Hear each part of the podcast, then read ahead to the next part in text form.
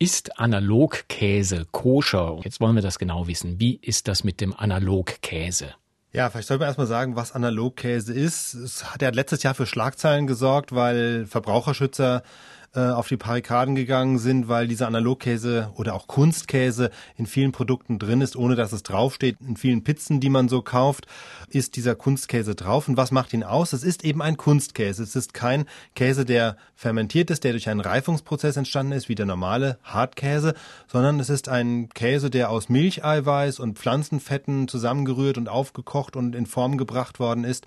Und damit ergibt sich eigentlich auch schon die Antwort auf die Frage, ist der koscher?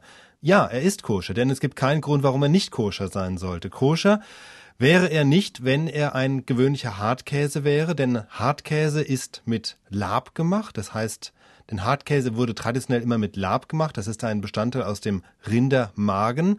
Und beim koscheren Essen darf man Fleischliches, in dem Fall das Lab, nicht mit Milch zusammenbringen, weil in der Torah steht, du sollst das Böcklein nicht in der Milch seiner Mutter zubereiten.